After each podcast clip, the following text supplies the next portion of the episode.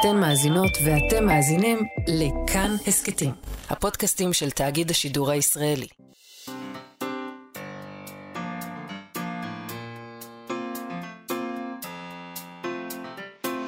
מה שכרוך עם יובל אביבי ומה יעשה לה.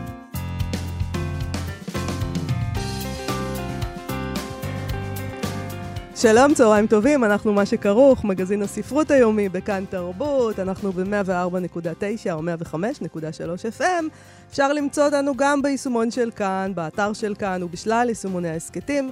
איתנו באולפן אלכס לויקר ונועה בן הגיא, מיכאל אולשוונג על ביצוע הטכני. שלום לכם, שלום יובל אביבי. שלום, מאיה סלע. אה, סכסוכים. אנחנו אה. מכירים את העניין הזה. כן. מוקפים, אה, מוקפים בסכסוכים, אנחנו מכירים היטב, העולם מלא בהם עכשיו. אה, אולי תמיד, אולי נדמה לנו שאנחנו מיוחדים, אבל נדמה לנו שאנחנו יותר מסוכסכים מתמיד, לא? זה נדמה ככה, כן. כאילו, זה, זה מתוך תקווה שיום אחד זה יעבור. כן. אז אתה חושב לעצמך, עכשיו זה זוועה, אבל, אבל הנה, רגע. הנה, הנה זה ייפתר. אז זהו, אז אנחנו מכירים סכסוכים ואנחנו מכירים את הספרות כמובן, אבל לא ידענו שיש קשר בין הדברים, ואולי מתוך הספרות תבוא הגאולה. הישועה. הישועה, הגאולה. נו, נו, בסדר. את סקפטית, את אומרת. קצת, קצת סקפטית. אבל יש קשר בין השניים. אולי הספרות כן יכולה להיות גישור לסכסוכים בינלאומיים, או סתם סכסוכים בין אישיים. אולי אנחנו יכולים להסתפק רק באיך הספרות מתארת סכסוכים ואיזה פתרונות, אילו פתרונות היא מציעה. סתם כדי לפתוח את הראש, אולי, אולי. עניין אינטלקטואלי כזה. אז פסטיבל הרחוק ולקרוב, שיחל ביום ראשון, יעסוק בקונפליקטים ופתרונות אפשריים, כפי שהם באים לידי פ... אה, ביטוי, גם בספרות העברית וגם בספרות הפלסטינית, וגם, זה פחות חשוב, הבינלאומית. הבינלאומי, שיפתרו את הסכסוכים שלהם. כן, יש לנו מספיק בעיות. בואו רגע אה, נפתור את הסכסוכים שלנו. אבל כן, שם יש גם בינלאומי. אנחנו אה, נשוחח על האופציה הספרותית במלחמה ובשלום עם דוקטור אורית מיטל, מנהלת בית עגנון, ששם ובמכון טרומן באוניברסיטה העברית ייערך הפסטיבל. אז זה יהיה דבר ראשון, ואחרי זה נדבר גם עם צור שייזף שלנו בפינת דרך הספר. הוא מדבר איתנו על ספרי מסעות, וגם היום הוא ידבר איתנו על ספר מסע, על, על, על, על מישהי שחיה עם השבטים המסאיים, נכון? נכון, וואי. שבט המסע. ישראלית, ספר מסע של ישראלית כן. קדימה. מעניין. Uh, מאוד מעניין, תכף נשמע גם את זה, אבל לפני הכל, ועיקרן תחילה. הפינה שלנו, שבה אנו נותנים לספרות להגיב על ענייני היום. ומאיה, אני בטוח ששמעת על הפרשייה הלוהטת האחרונה בעיתונות הכלכלית. בעיתונות הכלכלית זה התחיל, אבל למעשה זה, זה גלש ל... ראיתי את זה גם ברכילות במאקו לדעתי. זה גלש לכל... שזה, אומר לך, זה לא, הספקטרום. לא, זה, זה הספקטרום, זהו, אתה מתחיל בדה מרקר, אתה, אתה גומר בוואלה סלבס, וזהו, אתה מבין שעשית את כל הדרך. אני, אה, אפילו אני שמעתי על הפרשייה הזאת. זהו, אז, אז הפרשייה זה דרמה עצומה בעולם מטבעות הקריפטו, שזהו, פה נגמרת ההבנה שלי, אמרתי מטבעות הקריפטו, פה זהו. אבל יש שם דרמה. בחור בשם סם בנקמן פריד, שאפשר, אני מניח, זה נשמע יהודי מאוד, לא? נשמע, כן. Uh, הוא בחור בן 30. הוא בחור בן 30. Mm-hmm. זה בחור די צעיר. Uh, חלב על שפתיו, ועד לפני לא מזמן היה לו משהו כמו 16 מיליארד דולר בבנק. מיליארד. אמרתי... מיליארד, מיליארד. אמרת אמרתי, מיליון? אני לא יודע. מיליון. מיליארד. מי בכלל סופר מיליונים? מיליארד, 16 מיליארד. הוא הקים וניהל בורסה ענקית למסחר במטבעות וירטואליים, ואז יום אחד, ממש, באמת... יום לא, אחד. יום, יום בהיר יום אחד. יום בהיר אחד, הוא קם בבוקר, ובמקום 16 מיליארד לא היה לו כלום. זה לא נכון שלא היה לו כלום, אומרים שנשאר לו מיליארד בערך, אבל כאילו... מה הוא יעשה עם מיליארד? מה הוא יעשה מיליארד עכשיו? אי אפשר לקנות, מסטיק בזוקה אי אפשר לקנות עם זה. הוא איבד את רוב הונו באיזה 24 שעות, וחברת המסחר של מטבעות הקריפטו שלו, שנקראת FTX, שוויה הוערך ב-32 מיליארד דולר, היא קרסה לחלוטין, וזה קרה בשבוע אחד. ואני רוצה להגיד קודם כל שקוראים לו בנקמן. כן, מדרש שם. מי כתב את התסריט הרשלני הזה? אתה נותן... הם ישבו, לא היה להם כוח לחשוב על זה, עכשיו מה הם יקראו לו כהן? כן, בדיוק. זה שם המשפחה של ילד הפלא המפוקפק של עולם הבנקאות, קוראים לו איש בנק. Mm-hmm. באמת, תתאמצו קצת, כמה צל אפשר להיות? טוב, בכל מקרה, עם הנפילה המטורפת הזאת התחילו לפשפש בענייניה של החברה הזאת, והתגלו שם כמובן אי סדרים מטרידים, לכאורה. נטען שכל העסק נוהל על ידי חבורת ילדים שחיו ביחד באיי הבאמה, שזה נורא נורא מצחיק אותי, כי אנשים מבוגרים, כמונו, מסתכלים על אנשים בני 30, אומרים ילדים. מי לדעתכם אה, עושה פעולות בעולם? כלומר, גם אתם עשיתם אותם כשהייתם בני 30. מה, מה זה הדבר הזה? מה נראה לכם? כן, כשאומרים חבורת ילדים בבהמה, מתכוונים למשהו אחר. נדמה לי שתכף את אוקיי, תזכירי את אז זה. אה, טוב, נטען קודם כל שייתכן שנעלמו כספי משקיעים. אה, ברור, זה כסף, הכסף שהוא איבד זה לא הכסף שלו, זה כסף לא, של הם אחרים. גם, הם גם כנראה, הם עשו כנראה שטיקים שהם על גבול...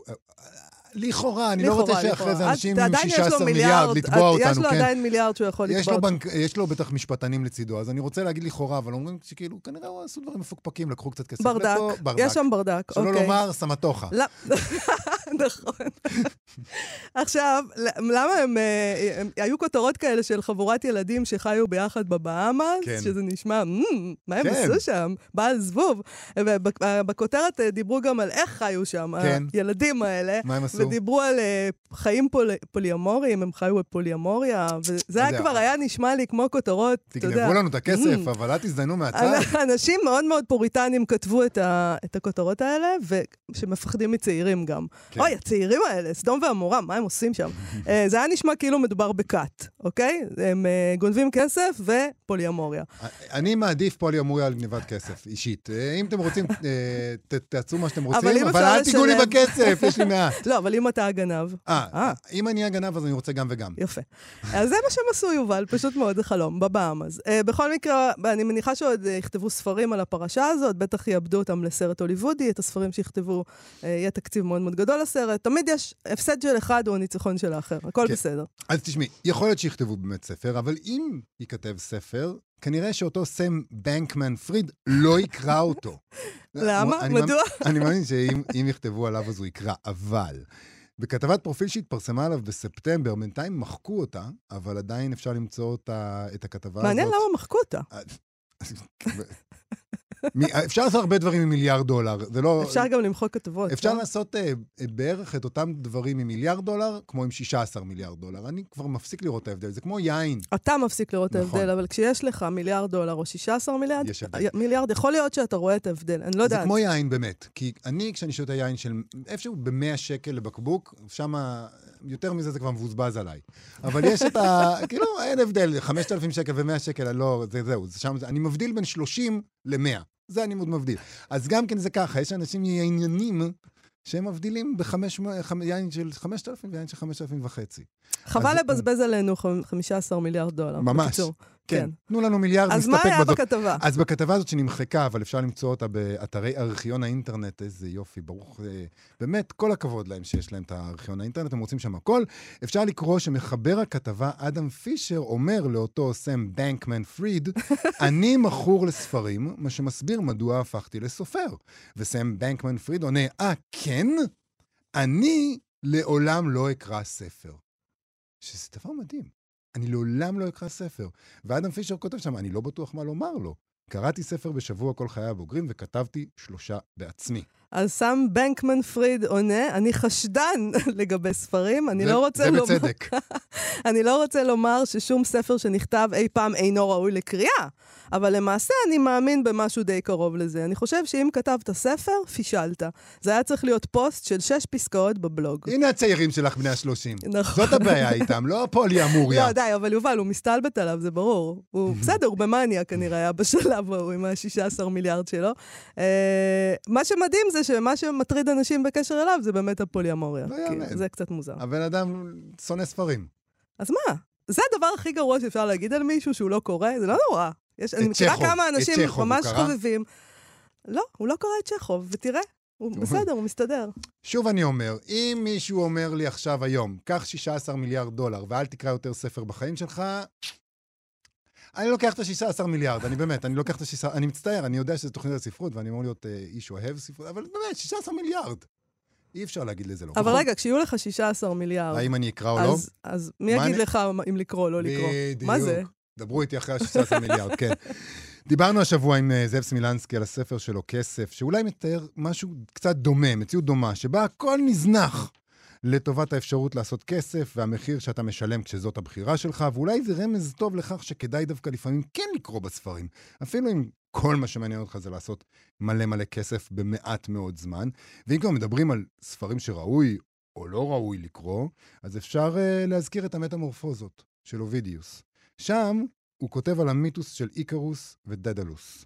ואולי יש לקח עבור אנשים שלא רוצים לקרוא ספרים, אבל רוצים לעשות מלא כסף בזמן קצר, על מה זה אומר לעוף קרוב מדי לשמש. אז במסגרת ועיקרן תחילה, אנחנו נותנים עכשיו אה, קצת אה, מיתולוגיה יוונית אה, להגיב אה, לידיעה החדשותית הזאת. זה אנחנו קוראים מתוך התרגום של שלמה דיקמן, שיצא בהוצאת אה, מוסד ביאליק, ואומנם הכותרת פה היא דיידלוס ואיקרוס, אבל הוא תרגם אותה משום מה לדיידל ואיקר. אוקיי. הוא עברת. מהמם. אז ככה זה הולך. דיידל שנא את כרתים, גלותו זה מכבר הוגיעתהו. והתגעגע על ארצו הרחוקה, על אדמת אבותיהו. אפס היה מצרו. יסגורנה ימים ויבשת, סך האומן, השחקים לא יסגור, בשמיים העופה, ארץ ידביר ומלואה, האוויר במרום לא למינוס. סך ולמד אומנות חדשה, לא ידע עוד רזיה. הוא את הטבע חידש. נוצות הוא מניח בסדר. בקטנטנות הוא מתחיל, בגדולות יסיים, ונראות הן כמצמחות והולכות. צינורות שרקוקית רועי עדר עט מקטון אל גדול יעברו כנוצות של דיידל. העליונות הוא קושר בחוטים, ואת אל שמלמטה יחד הדביק בדונג, ולמען תדמנה לעבר הציפורין יעקמן. גם עיקר הנער עמד שם. טרם ידע כי בכנף הפלאים יסכן את חייהו. הוא בפנים מחייכות תופס הנוצות גלגלתן, רוח קלה אל כפו. הדונג ממעך ובבוהן, כך השתעשע וישחק, ותוך המשחק מעכבו את עבודת מולידו. אך סיים האומן את הפלא, צמד כנפיים הדביק אל גופו, וניתק מן הארץ, ויתעלה באוויר כי היכה בכנפיו את הרוח. ככה ידריך זרעו, יינשא באמצע על כנפיך. באמצע, מה זה אומר? לא ב-16 מיליארד ולא במינוס. איפשהו באמצע. במיליארד. קצת פחות, אני חושב שדדלוס היה אומר. אל תשפילן בעופך פן תרטיב נוצותיך במים. אל תגביהן אל מרום פן תלהטנה בלהב השמש. עופה בין ים וחמה. אל תפן ילדי אל בוטס. אל תסתכל בהליקה, רחק מחרבו של אוריון. סוב אחריי והישר. אומנות הטיסה ילמדנו, אז לכתפיו כנפיים יצמיד, לא רען מימיהו. כך דיבר הזקן וידיו רועדות, כי נרגש הוא. דמע יזל מעיניו, את בנו ינשק יחבקהו, לא ינשק לו שנית. ויפרוס את כנפיהו, וידע. עף לפניו וחרד לרעהו, כציפור השולחת את אפרוחה הידין לאוויר מקינה הגבוה. הוא מעודד את ילדו, בתורת המעוף ידריכנו, יחד ידעה ויביט אל החור, כי דואג הוא לנער. עין נשא הדייג אליהם במשותו את, הר... את הרשת, אף הרועה הנשען על מקל, העיקר על מחרשת. הם הרואים ותוהים, אין זאת כי אלים בשמיים. עבר פרסו כציפור, אי סמוס, אי קודש ליונו, נס משמאלם, גם דלוס ופרוס חלפו כבר מתחת, כבר מימינם לבינטוס וארץ הדבש, היא קלימנה. פתח חדוות המעוף הנועז סחפה את הנער, ויעזוב מנהיגו כי נחשף לגבהי הרקיע, וינשא למרום. אך קרב בעופו אל השמש, חיש ירכך את קשרי עברותיו, ודונג הנינכוח, פג ונמס הדונג. זרועות ללא עבר הניע, אין לו משות, וידיו בחלל האוויר לא תחתורנה. שב יצעק אל אביו, את תכלת הים הוא צונח, אל הגלים ההומים שבשמו יקראו למזכרת. איכר זעק הזהב האומלל, לא עבוד. אייכה, איכר אייכה ילדי, איפה אהובי נעלמת, איכר ילדי. ולפתע ראה נוצותיו על המים, אומנותו יקלל ביגונו, ויקבור את הילד. קבר בנה לו בארץ, ששמו הוא ענק לה מעתה. אני מרגישה שלבנקמן לא הגיע כל הטוב הזה. כן? זה היה כן. יותר מדי טוב? זה היה טוב אין מה מדי. לעשות, זה הספרות מחליטה, לא אנחנו. נכון.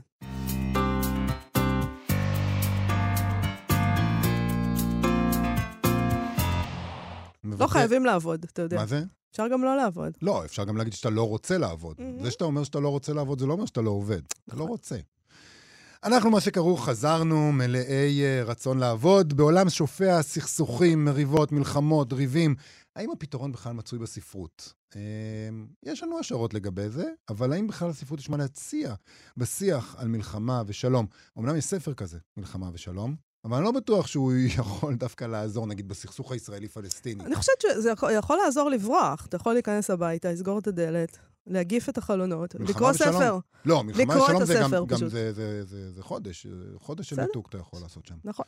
אבל נדמה לי שיש אה, או, יש אנשים שחושבים שאפשר לחשוב על זה גם אחרת. פסטיבל הסופרים הבינלאומי של מכון טרומן שבאוניברסיטה העברית ושל בית עגנון בירושלים, שיתחיל ביום ראשון הקרוב, יעסוק בזה, במלחמה ובשלום, באפשרות לתאר סכסוכים ואולי אפילו להציע דרכים אה, לפתרונם אה, בספרות, אם יש מי שקורא ולוקח את אה, מה שקרה ברצינות. נכון. אה, כנראה שזה לא יהיה אנשים שמתעסקים בקריפטו או, או פוליאמורים.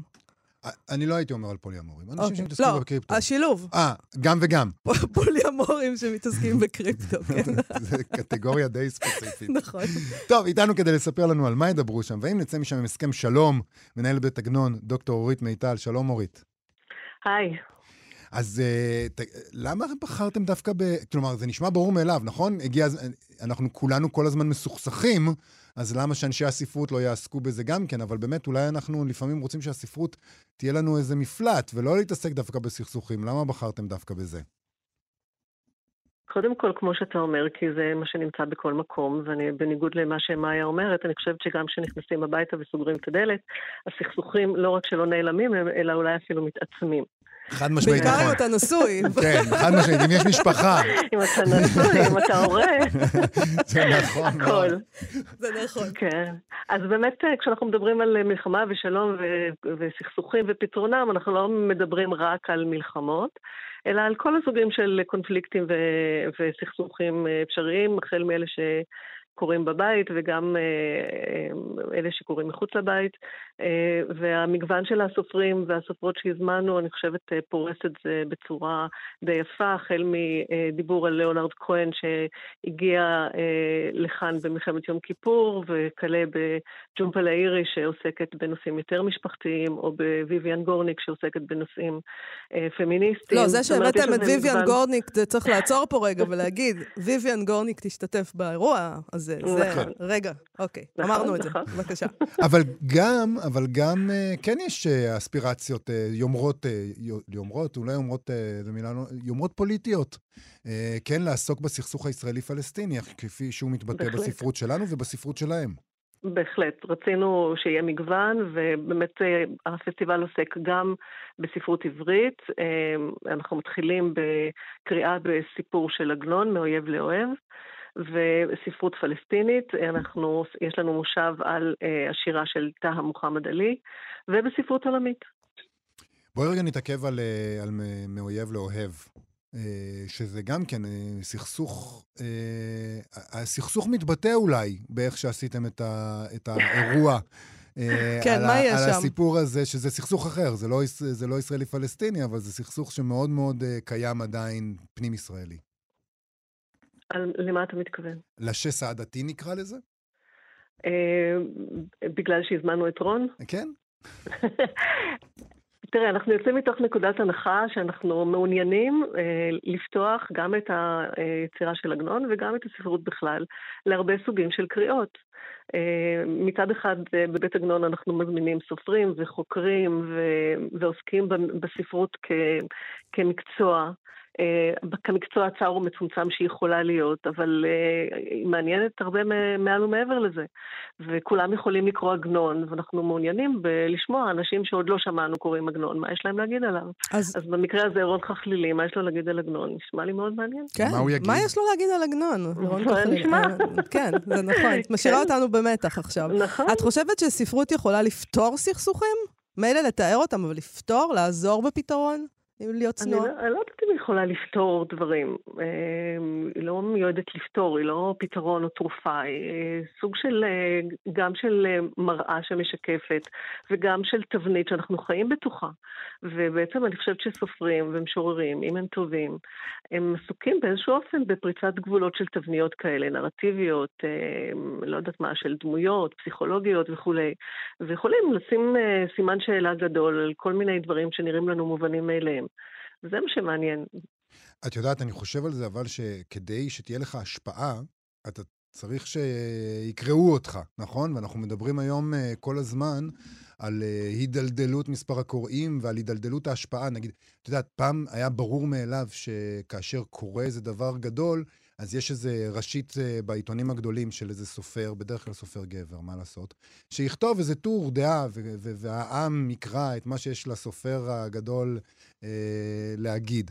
ונדמה שזה קצת... אה, לא נדמה, זה לא ככה יותר. אה, והספרות מגיעה רחוק פחות, והמשקל שאנחנו נותנים לקול של הסופרים הוא יותר נמוך. אולי זה משהו שמתנהל נורא נורא בינינו לבין עצמנו? המחשבה שלנו שאנחנו יכולים להשפיע? אני לא מסכימה עם זה בכלל. אני חושבת קודם כל שהדברים שלך ספוגים, אני מזדהה עם זה, איזה געגוע לעבר, שכולנו נתונים בו כמובן, פעם היה ככה והיה נפלא. אה, לא היה נפלא, היה אחרת, והיום אחרת.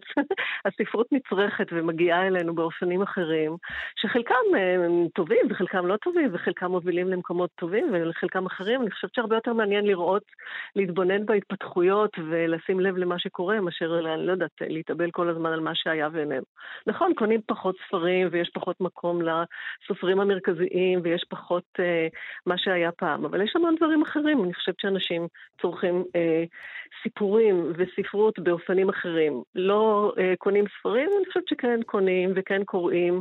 אה, אנחנו בבית הגון רואים שיש מאות ואלפי אנשים שעוקבים אחרי ההרצאות המקוונות שלנו, אז אולי אנשים אה, פחות קוראים, אבל נגיד הם כן אה, אה, צופים ב, או מקשיבים לפודקאסטים או צופים ב... אה, כולם מקשיבים למה שכרוך, פשוט. זה במקום לקרוא. ומה שכרוך למשל, או נגיד סדנאות כתיבה, התופעה הזאת של סדנאות כתיבה, אז צוחקים על זה תמיד, כי אומרים, בסדר, כולם רוצים לכתוב ולא רוצים לקרוא, אבל זה לא נכון. אנשים רוצים לכתוב כי הם, כי הם קראו, או כי הם נתונים בתוך איזשהן תבניות ספרותיות שהם אפילו לא מודעים אליהן, והם רוצים לבטא את עצמם דרכם או מחוץ אליהם, והדברים קורים אחרת, אז נראה לי דווקא אה, אה, מעניין לשים לב לזה. אנחנו מדברים כאילו אנחנו מדברים על הנגשה, סליחה, מה, אני יודע שאת לא אוהבת את המילה הזאת, על הנגשה של הספרות, ואני מבין שזה, גם נגיד האירוע הזה, שמדבר על סכסוכים בספרות ועל פתרונות בספרות, זה חלק מאיזה סדרה כזאת, של הניסיון שלכם להגיד, בואו לא נעצור, לא, לא נגביל את עצמנו לתוך הספרות, אלא נפתח את עצמנו. אם אנחנו יכולים לשתף פעולה עם מכון לחקר סכסוכים, אז נלך על זה. יש עוד דברים כאלה בקנה אצלכם. נכון, אה, ובעיקר בגלל שאנחנו עוסקים בעגנון, שהוא באמת אה, נחשב אה, סופר גדול וסופר קלאסי וסופר אליטיסטי וסופר איכותי, ומרוב שהוא הפך לתו איכות, אז אף אחד, או הרבה אנשים מרגישים שהם לא יכולים לקרוא אותו, כי זה קשה מדי וזה קלאסי מדי וזה, אני לא יודעת מה, מקורות מדי וכל מיני דברים. בזמן שבאמת כל אחד ש... אנחנו רואים את זה בבית עגנון, אנחנו נותנים לשחקנים לא לעשות הצגות, אלא פשוט לקרוא בקול דיאלוג. דיאלוגים מתוך יצירה של עגנון, ואתה צריך לראות קהל, ילדים, אמ, אה, בני נוער, אנשים שלא קוראים, אנשים שלא מתעניינים, אה, שמביאים אותם אולי לאו דווקא בהכרח כי הם רצו לבוא לבית עגנון, והם, והם מאופנתים מזה. זאת אומרת, אה, הוא סופר שכל אחד יכול לקרוא אותו, הוא נחשב קשה והוא לא קשה. אז מה אתם מתכננים לעשות עוד? ב... יש לכם תוכנית חדשה, נכון? תוכנית הרצאות חדשה מקוונת, שגם כן תעסוק בפריצת הגבולות הזאת? נכון, זה באמת אחד מהדברים שאנחנו חושבים ושאנחנו פועלים אה, אה, לקראתו, זה המחשבה הזאת שלהוציא את הספרות מהמקום המקודש מצד אחד והמוקצה מצד שני או מאותו צד אה, שאליו היא מידרדרת, כמו שאמרת קודם וכמו שאנחנו יודעים, כן ילמדו את זה לבגרות, לא ילמדו את זה לבגרות, כל העניינים האלה. ולהזכיר לעצמנו אה, ולכולנו, ש, שהכל עשוי מספרות, שאין בעצם תחום שהנושאים שה, שהספרות אה, עוסקת בהם ושהכלים הספרותיים לא רלוונטי לגביהם. משפטים זה לא ספרות, רפואה זה לא ספרות, כלכלה זה לא ספרות, כל האמצעים הרטוריים שאנחנו מכירים כשאנחנו מתמקצעים בספרות, קיימים גם בהמון תחומים אחרים, והחיים שלנו עשויים מהם. טוב, זה נשמע מרתק. אה, אולי נסיים עם אחד מה, אחת מהיצירות אה, שימצאו במרכז העניין אה, בפסטיבל? האמת היא שנורא רציתי להקריא לכם, שכחתי בכלל, אבל רציתי להתחיל בכלל את השיחה שלנו ולהקריא לכם איזה שלוש, שלוש שורות מעגנון, אפשר? בטח. אז טוב, אחר כך אם תרצה עוד משהו, אז נבחר משהו אחר.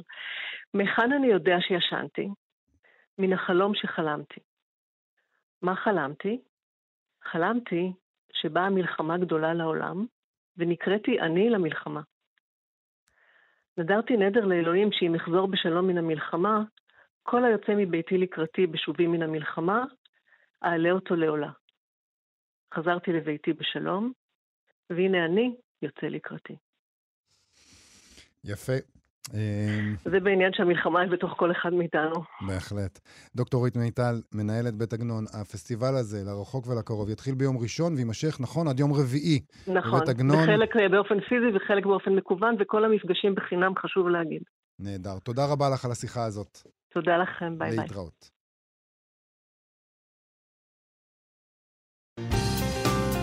עכשיו, דרך הספר.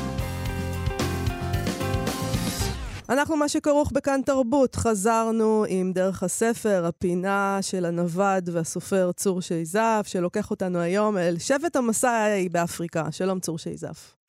שלום, מה יעשה לה? ושלום יובל. שלום. אה, אנחנו לאפריקה. אנחנו באפריקה. כן, קח. אותנו לשם. כן, האמת היא שאפריקה זה היבשת, אה, אני חייב לומר, הכי מסתורית, הכי חושנית, עם השמיים הכי גדולים, האנשים הכי שחורים שיש. ולכן מאז ומעולם היוותה מקור של משיכה וערגה והמון המון דברים אחרים, וגם מכיוון שבעצם שם גרים אנשים ששומרים על מסורות מאוד מאוד עתיקות שלא הזדהמו, במירכאות, בתרבות מערבית, אז שם אפשר לפגוש כל מיני דברים. אני רוצה לדבר על הספר אחת משלהם, של אתי דיין, זה על חייה עם בני שבט המסאי באפריקה. המסאים יושבים בעיקר בקניה ובטנזניה, ואתי מצאה את מקומה בכפר קטן אה, בכניסה לשמורת המסאי מרה, אה, שהיא השמורה הדרומית של מה זאת קניה. אומרת, אבל, אה, צור, מה זאת אומרת היא מצאה את מקומה? היא ככה גרה לה. בפתח תקווה, ויום אחד היא מצאה את מקומה שם? איך זה קרה? האמת היא שלדעתי באמת מאזור פתח תקווה אני לא כל כך זוכר, היא אוקיי. הבת של דודו דיין. אבל את אתי אני מכיר, בוא, בוא נתחיל עם ההיכרות שלי עם אתי. אני מכיר את אתי, להערכתי, משהו כמו 40 וכמה שנים. אתי הייתה מדריכה בית ספר שדה אילת. אני כמובן לא הייתי מדריך בחברה להגנת הטבע, כי שום גוף מכובד לא היה מוכן לקבל אותי להדריך אצלו. וטוב שכך, ולכל. הצדדים המעורבים. וככה לא, ניצלו חייהם לא, של ומה רבים. זה אומר שאנחנו קיבלנו אותך? זה מראה לך. כמה אנחנו לא אה, מכובדים. כן, אתם יודעים, אתם. מקבלים את כולם. את עגלון קיבלתם, אז אותי לא תקבלו. אוקיי. בקיצ- בקיצור, אתי, הפעם הראשונה שפגשתי אותה, אני חושב, זה כשהיא הייתה עוד מדריכה בית ספר שדה, ואני כבר הייתי אחרי זה, והדרכתי בסיני באופן עצמאי. אני זוכר אותה יושבת על איזה סלע, על איזה ואדי שאף אחד לא הגיע לשם, חוץ ממנה וממני. ובפעם השנייה שפגשתי אותה, זה כבר כששנינו היינו מדריכים בחברה בשם נאות הכיכר, ואז גמרנו איזה נסיעה ארוכה בג'יפים והגענו למפרץ שהיום כולם מכירים אותו שם רבוס בגלום, אבל אז אף אחד לא הכיר אותו, והיא פשוט הורידה את הבגדים ועף על המים ולא עניין אותה כל האנשים, מה הם מסתכלים ומה הם חושבים עליה. וזוהי אתי. אתי דיין. אחת הנושאות, אחת הנושאות ה- הגדולות ביותר שאני מכיר, חקרנית, רצינית, וכמובן אה, ביקרה בעצם אה, לא להתחתן במהלך חייה, ומתישהו היא הפכה להיות אחת המדריכות, גם היום, היא אולי המדריכה הטובה ביותר שאני מכיר באפריקה, מלכת אפריקה, וחוץ מזה, אה, בעקבות הספר הזה, אני חושב שהיא גם אחת האנתרופולוגיות הכי טובות והכי מוכשרות שאני מכיר, והמסע שלה למסעים בעצם מתחיל במקרה. זאת אומרת, היא, היא מגיעה שם, מזמינים אותה לאיזה טקס חתונה, ומי שמארחת אותה זה איזה אישה בתוך בקתת הבוט של הבחורה בשם נועה אלטבתי. עכשיו, היא הגיעה לשם הרבה פעמים עם קבוצות, אבל איכשהו תמיד היא נשארה בתור איזה מין מתבוננת חיצונית, ואז פתאום היא קיבלה הזמנה לתוך החתונה הזאת ומתיידדת עם האישה הזאת, ואז היא מקבלת הודעה בארץ שהאישה הזאת גוועת. והיא מוצאת את עצמה על מטוס ובחזרה לקניה ומגיעה לשמורת המסיים, שזו נסיעה של כמה שעות טובות מניירובי דרומה, ובדרכים לא דרכים, ועם מטאטואים וכל מיני דברים אחרים, וכולם מתייחסים אל האישה הזאת כאל מתה. היא, היא ילדה תינוק, התינוק נפטר, והיא, כולם חשבו שהיא אה, חלתה באיזה מלאריה שפגעה לה במוח. אתי מתעקשת על חייה, לוקחת אותה לבית חולים אחד, ואז לבית חולים שני, ואז מגיעה איתה אפילו לניירובי, שם מתברר שלאישה יש דיכאון אחרי לידה, והיא בעצם מצילה אותה. Hmm. ברגע שהיא מצילה אותה ומחזירה אותה לחיים בכפר, קורה גם מעמד שהוא מעמד גם משעשע, אבל גם מעיד על, ה, על היכולות הגבוהות של אתי. אנשים מסרבים, אה, אסור להשאיר אותה לבד. ואנשי הכפר מסרבים בעצם להיות לידה, כי הם משוכנעים שמה שפגע בה זה כישוף. וזה לא משנה שהיא עכשיו חיה, היא בעצם הייתה צריכה למות, ואז הייתי הולכת לחנות הקרובה וקונה איזה קרם, אה, פשוט קרם הגנה שכתוב עליו לייף, ומורחת אותה על, אה, על האישה ומורחת אותה על עצמה, ומסבירה להם שבכך היא מסירה את הכישוף, וככה כל מי שמתקרב אליה היא כמובן מורחת אותה בקרם הזה, ואז אנשים אה, משוכנעים שככה היא באמת חזרה לחיים. כתוצאה מהדבר הזה, בני משפחתה של נוהל טבעתי אומרים לה, אז את אחת משלנו. אחת משלנו זה בעצם בשפה המסאית נקרא ניולנג, והיא הופכת להיות, היא, הספר נקרא אחת משלם, אבל השם הוא בעצם זאתי שרואה את הכל בתוך הבית. זאת אומרת, את נמצאת בתוך הבקתה יחד איתנו, והיא מוצאת את עצמה יותר ויותר בתוך הכפר, עד שיום אחד היא מבקשת להקים שם בית. היא בעצם מקדישה, מגשימה איזה, איזה חלום שיש לה גם אם לא במודע, אה, לחיות שם. עכשיו, אני, אני חייב להגיד, לתאר איזו שיחה שהייתה לי ולאתי בערך לפני 40 שנה, אחרי שאתי יותר ויותר עברה לאפריקה, ואני אמרתי לה, למה את לא מדריכה יותר בסיני? והיא אמרה לי, תשמע, סיני שלפני שנתנו את המקום למצרים, הייתה מקום פתוח שבו יכולנו לעשות מה שאנחנו רוצים. ועכשיו המקום הולך ונסגר, והמקום האחרון שנשאר חופשי בעצם בעולם זה אפריקה. שם אתה באמת יכול לעשות במדבריות את מה שאתה רוצה. ואני חושב שבעצם זה היה סוג של הגירה, גם פנימית, אבל גם חיצונית, של אתי ממקום שהגבולות שלו הולכים ונסגרים, למקום שבו עוד הכל פתוח והכל פלואידי ואפשר לעשות שם דברים, ויותר מזה היא נוטשת בעצם כמה שיותר את החברה המערבית, ועוברת וחיה שם בתוך הכפר הזה ביחד עם האנשים. עכשיו, יש דברים די מדהימים בחברה המסאית, כי החברה המסאית תופסת אותה בתור אישה בודדה, אישה בודדה לא יכולה להיות שם, ואז כל אחד נותן לה ילד. היא מתחילה לגדל ילדים, מגיע mm. מצב שבו יש בעצם, המצאים עושים את זה כל הזמן. המצאים מייצרים מחויבויות חברתיות בתוך החברה, ומעניקים ילדים למשפחות אחרות. זאת אומרת, הילדים יודעים מי ילד אותם. היית חופשי, גם... הגעת, החלטת לא להתחתן. זרקו לא לך ילדים, ועוד לא שלך. אני לא בא, אני לא בא למסיבה הזאת. צר לי, אתם מכירים את זה, שאתם יכולים לגור בשכונה מסוימת ולא להכיר את האנשים, אבל אם יש לכם ילד בגיל הגן וגיל הבית ספר, אתם תכירו את האנשים. כן, נכון. זה בדיוק העניין, ובמצע הם מבינים את זה בלי להיות בגן השלום ביפו. הם לגמרי הבינו את הדבר הזה. עכשיו, הדבר הזה מאפשר לה לחדור עוד יותר עמוק לתוך החברה המסאית, כי בחברה המסאית נהוג לעשות ברית מילה. גם לבנים וגם לבנות. והבנות, והעניין הוא שהיא לא עברה ברית מילה של בנות. מה שהופך אותה בעצם למצב שבו היא בעצם ילדה. כי הברית מילה הוא מה שמעביר אותה למצב של מבוגר. בגלל שהיא לצורך העניין אישה מבוגרת, אבל מצד שני היא ילדה, היא יכולה להשתתף בכל מיני טקסים של הגברים, של נשים נימולות, לא, לא יכולות לעשות את הדבר הזה. זאת אומרת, היא מכסה עוד איזשהו פן עם הדבר הזה, והיא, והיא מאוד נכנסת לסיפור של הברית מילה, היא מנסה לשכנע אותם שזה לא בסדר, ואז היא מבינה שבעצם יש פה איזו תפיסה יותר מערבית, אולי מתחשדת, אולי לא מתחשדת, שאומרת שברית המילה מונעת תענוג, והיא מנסה להסביר לאנשים שהתענוג טמון בדגדגן, ואז הם אומרות לו, לא, לא, לא, התענוג הוא בעצם האהבה, וזה שאני רוצה אותו. ואז נשאלת השאלה גם, כי לא כל הגברים הרי אותו דבר, ונשים לפעמים מתחתנות, מתחתנות עם גברים מבוגרים, ומסתבר שבחברה המסאית, בכלל בחברה האפריקאית, יש את הסיפור של מאהב. זאת אומרת, יש, לכל אישה יש מאהב, או מאהבים, או, או חברים, אבל אסור שהם ייתפסו. העונש על ההתאפסות הזאת זה לא כמו אצלנו בהמון רעש וצלצולים ואלימות ודברים אחרים, אלא בזה שאם תופסים את המאהב עם האישה, הוא צריך לשלם על זה פרה או עז או משהו כזה, וחלק גדול מהבעלים מאוד שמחים שהם תופסים את המאהבים, כי זה מעשיר אותם, אותם כלכלית, כן. כן, כן, mm. לגמרי איזשהו משהו. עכשיו, יש גם איזשהו שלב שבו נוהל טבעתי, שבעצם שותפה איתה בבית שהיא בנתה, פתאום נמאס למאתי, היא, היא, היא רוצה שאתי תלך, ואז יש איזה משפט. עכשיו, זה, זה קטע די מדהים, כי הכפר מזמין את, את הצ'יף הראשי כדי שהוא ישפוט במשפט. והמשפט נמשך מהבוקר ועד הלילה, ובאים אנשים ומדברים, וכל אחד הולך עם המקל שלו ואומר ככה ואומר אחרת, ועושה ככה ועושה אחרת, ונוהל פלטי ואתי כבר מפסיקות לדבר לגמרי בתוך העניין הזה, והצ'יף בעצם לא אומר כלום, אבל הוא כל פעם קורא לאיזה מישהו ואומר לו איזה משהו.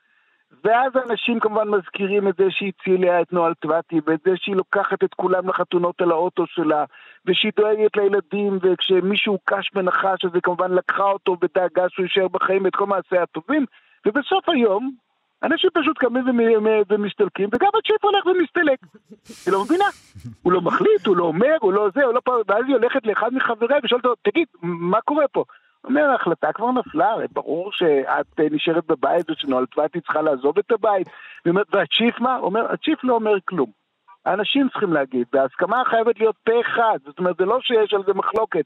כולם החליטו שנולדבתי תלך ואת תישארי בבית, ומאז היא נשארת בבית. עכשיו, צריך להבין, היא מגיעה לשם לפני למעלה מ-20 שנה. הילדים שלה היום, לצורך העניין, שעברו את כל שלבי המסאיות, כולל קטע שיש למסעים, שבו מהרגע של הברית מילה ועד הקטע שאתה בו הופך להיות לגבר בשל, יש לך איזו תקופה שבה אתה בעצם מסתובב בכפרים בחבורות של נערים, ומותר לך לשכב עם כולם, חוץ מאשר עם אנשים הנימולות. ואם אישה נימולה אומרת, שכבת את האש הזה קטע שבו הופך לגבר, אסור לך לשכב איתם. יש, יש שם המון קטעים, זה, זה ספר שהוא עשיר בתיאורים אנתרופולוגיים מדהימים. אני מעולם לא קראתי ספר כזה על המסע, ואני חייב להגיד, זה אחד מספרי האנתרופולוגיה, אבל גם המסע הכי משובחים שקראתי, גם כי באמת, הייתי מעניין אותה כל העניין הזה שבין גבר לאישה, של, של ההתבגרות, של, ה, ה, של המילה, של מה קורה עם נשים נשואות, שמה קורה עם, עם הקטע של הציד, איך מתמודדים עם, ה, עם, עם כל העולם שנמצא מבחוץ. אנחנו, ו... צריכים, אנחנו צריכים עוד מעט uh, לסיים, צור, אבל אני רוצה לשאול אותך שאלה כללית רגע, על העניין הזה של uh, לצאת למסע ואז להישאר. במקום שבו הגעת אליו, שאנחנו דיברנו פה על הרבה ספרי מסע בפינה שלך, וחלק מרכזי מהמסע הוא לחזור הביתה ולכתוב את הספר ולגלות לבני ביתך את כל הסודות של מה שגילית. וזה מאוד מעניין, העניין הזה, אני, תמיד יש לי את זה, אני נוסע לחו"ל, לחופשה, ואז אני אומר, אך, הייתי יכול לגור פה. אבל אני חוזר, כי, כי יותר, יותר נוח מאשר להגר. אבל אתה. גם התחתנת. כן, זה נכון. זה נכון, אי אפשר להגיד שלא. אבל אני רוצה לשאול על העניין העקרוני בספרי מסע, על, ובכלל על הנוודות. על העניין הזה, שאתה הולך לאיזה מקום והוא מהמם אותך, הוא מרתק אותך, אתה רוצה לכתוב עליו, אתה רוצה להבין אותו. אני איך שהייתי רואה שיש שם ברית מילה לנשים, הייתי בורחת. כן, פשוט, זה עניין די, חלאס, זה, זה קריטריון די, די חד. כן. אבל אני רוצה לשאול שאלה כללית, על הקטע הזה של נווד, איש שהנוודות היא בדמו, והוא הולך, וזה, וזה נורא מעניין אותו, אבל בסופו של דבר הוא חוזר לרוב. ואז יש את העניין הזה של הנווד, שאומר לא. אני אמנם נווד, אני אוהב, אני אוהב את המסעות, אבל הנה הגעתי למקום שבו אני רוצה להשתקע. לא, אבל אתי גם חיה גם פה וגם שם, אני חושב שרוב הנוודים חוזרים, אני, אני מעריך, אני לא יודע להגיד איפה אתי בסופו של דבר תכלה את ימיה, אבל היום היא, היא אמנם בונה מוזיאון לחרוזים בכניסה למסע מרה ומתרגמת ספרות למסעית וממסעית, אבל היא, היא בכל זאת חיה בשני עולמות. אני מזכיר לך שמרקו פולו, הנושא הנחשב לכי מפורסם בעולם אולי, הוא נוסע 25 שנה, אבל הוא יוצא בגיל 17 וחוזר בגיל 42 אחרי שהוא עשה תקופה. זאת אומרת, כולנו חוזרים בסופו של דבר, גם הסלמונים חוזרים וגם הציפורים הנודדות, וגם אנחנו, אנחנו הדבר היחיד הוא שאנחנו מפטפטים על זה בלי הפסקה, ומוצאים את קווי הדמיון. או את הדברים שמבדילים אותנו, ואני חייב להגיד שאתי אומרת, אנחנו הרבה יותר דומים מאשר שונים. וגם אני, למרות שחייתי שם את כל השנים ואני עדיין חיה שם, אני עדיין אני. אני סוחבת עליי את עצמי לכל מקום, לא נפרדתי מעצמי ולא הפכתי למסאי. וזה ספר נפלא, ואני מאוד מאוד ממליץ לכם לקרוא אותו. אחת משלהם, של אתי דיין, יצא בידיעות ספרים, נגיד. צור אה, שזף, תודה רבה לך על הפינה הזאת. זה כרגיל עושה חשק לא רק לקרוא את הספר, אלא גם לנסוע לשם. אה, חוץ, באמת, העניין הזה של המילה, זה לא... כן, זה לא קצת מדבר... קשה. קחו את הילדים, אתם לא חייבים לעשות להם ברית מילה. לא פה ולא שם. תודה, צור. צור שזף להתראות, תודה. ביי. ביי.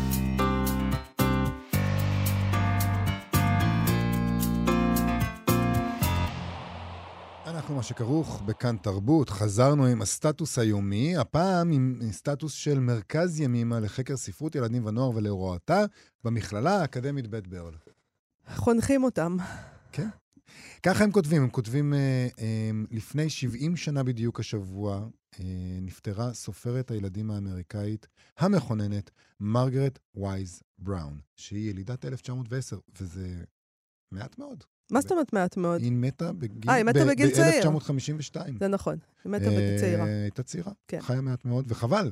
כי כמו שהם כותבים לנו ככה, היא חיברה עשרות ספרי ילדים, שרק בודדים מהם תורגמו לעברית, אבל היא הייתה סופרת פוריה ומצליחה עוד לפני פרסום ספרה המצליח ביותר, שהוא... לילה טוב אה. ירח, כמובן. איזה ספר אהוב. יואו, עם הגברת. הישישה שאומרת רק שם. אני הגעתי אבל לבעיה עם הספר הזה. כן, מה הבעיה? אני כל אה. כך אהבתי לקרוא אותו לבת שלי. אני מאוד אוהב לקרוא אותו לבת שלי, אבל הבת שלי כבר גדולה. היא עוד מעט בת אה, שש. היא לא מעוניינת בו יותר? היא מעוניינת בו, היא מאוד אוהבת אותו, אבל זה קצר. היא כבר רגילה ל-20 דקות, וזה ספר של 20 שניות. אז אתה לא, אתה צריך לקרוא לה את הספר שאתה קורא לה. ואז לסיים עם ואז זה? את לילה טוב ירח. אז זה עם ש- זה מסיימים. אז זה מה שקורה, אבל בדרך כלל ספרים קצרים מדי, זה כבר, הם מר- מרגישים כבר, כשהם גדולים הם כבר מרגישים זה שדפקו הרגע אותם. שאולי היא צריכה לקרוא אותו לבד. בעצמה, בקול לא- רם. היא ו- לא קוראת עדיין, אבל. בסדר, עוד רגע. עוד רגע, עוד עוד קצת. רגע. אנחנו עכשיו בשלב ביניים. בכל מקרה, לילה טוב ירח זה כמובן, אה, זה ספר מדהים שכולם מכירים, מדהים. הוא כן תורגם. אתה כמובן אפילו לא לעברית. מבין למה, כי, אגב, התרגום שלו גם לעברית נפלא. נפלא. אבל אתה אפילו לא מבין למה כשאתה חושב על זה, מה מה מה יש? שם? כאילו, לילה טוב? לזה ולילה טוב, מה- מה זה? זה- אבל יש שם את זה. ופתאום יש דף ריק, כתוב לילה טוב דף ריק. מה- מה זה התרגיל הזה?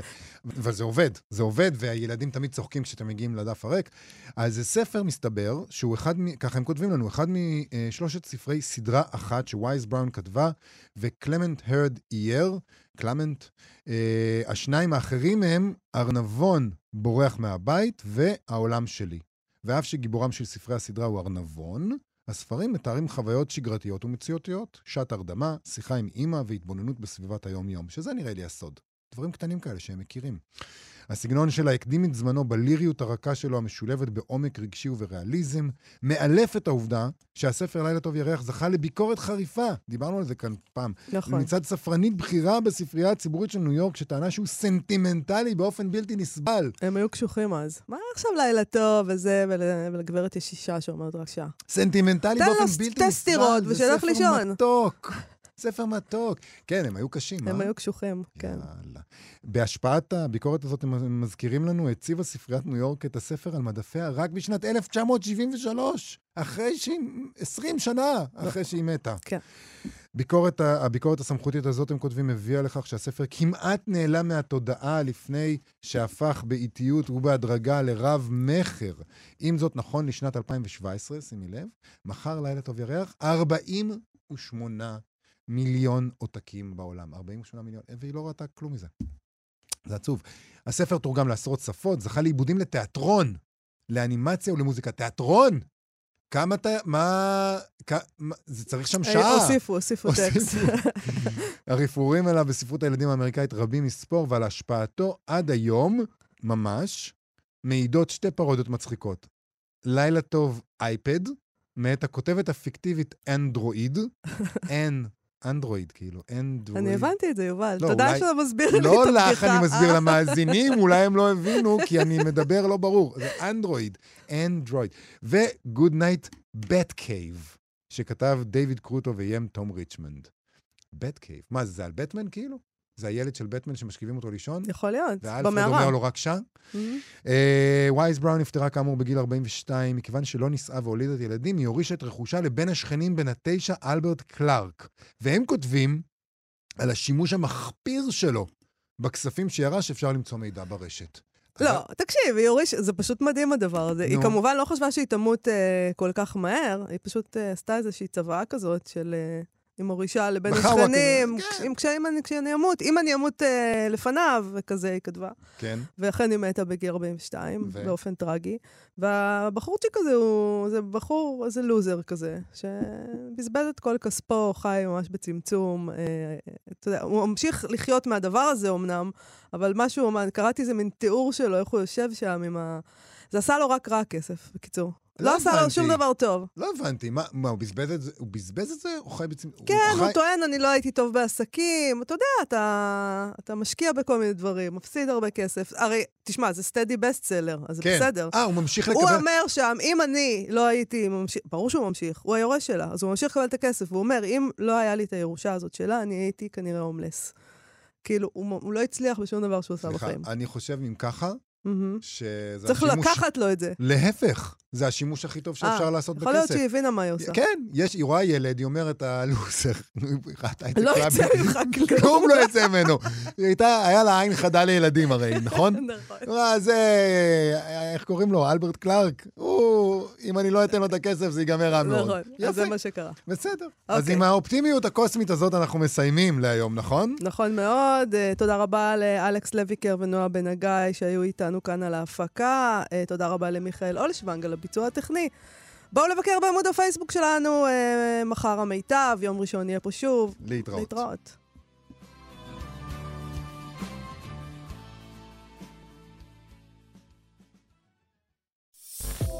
אתן מאזינות ואתם מאזינים לכאן הסכתים, הפודקאסטים של תאגיד השידור הישראלי.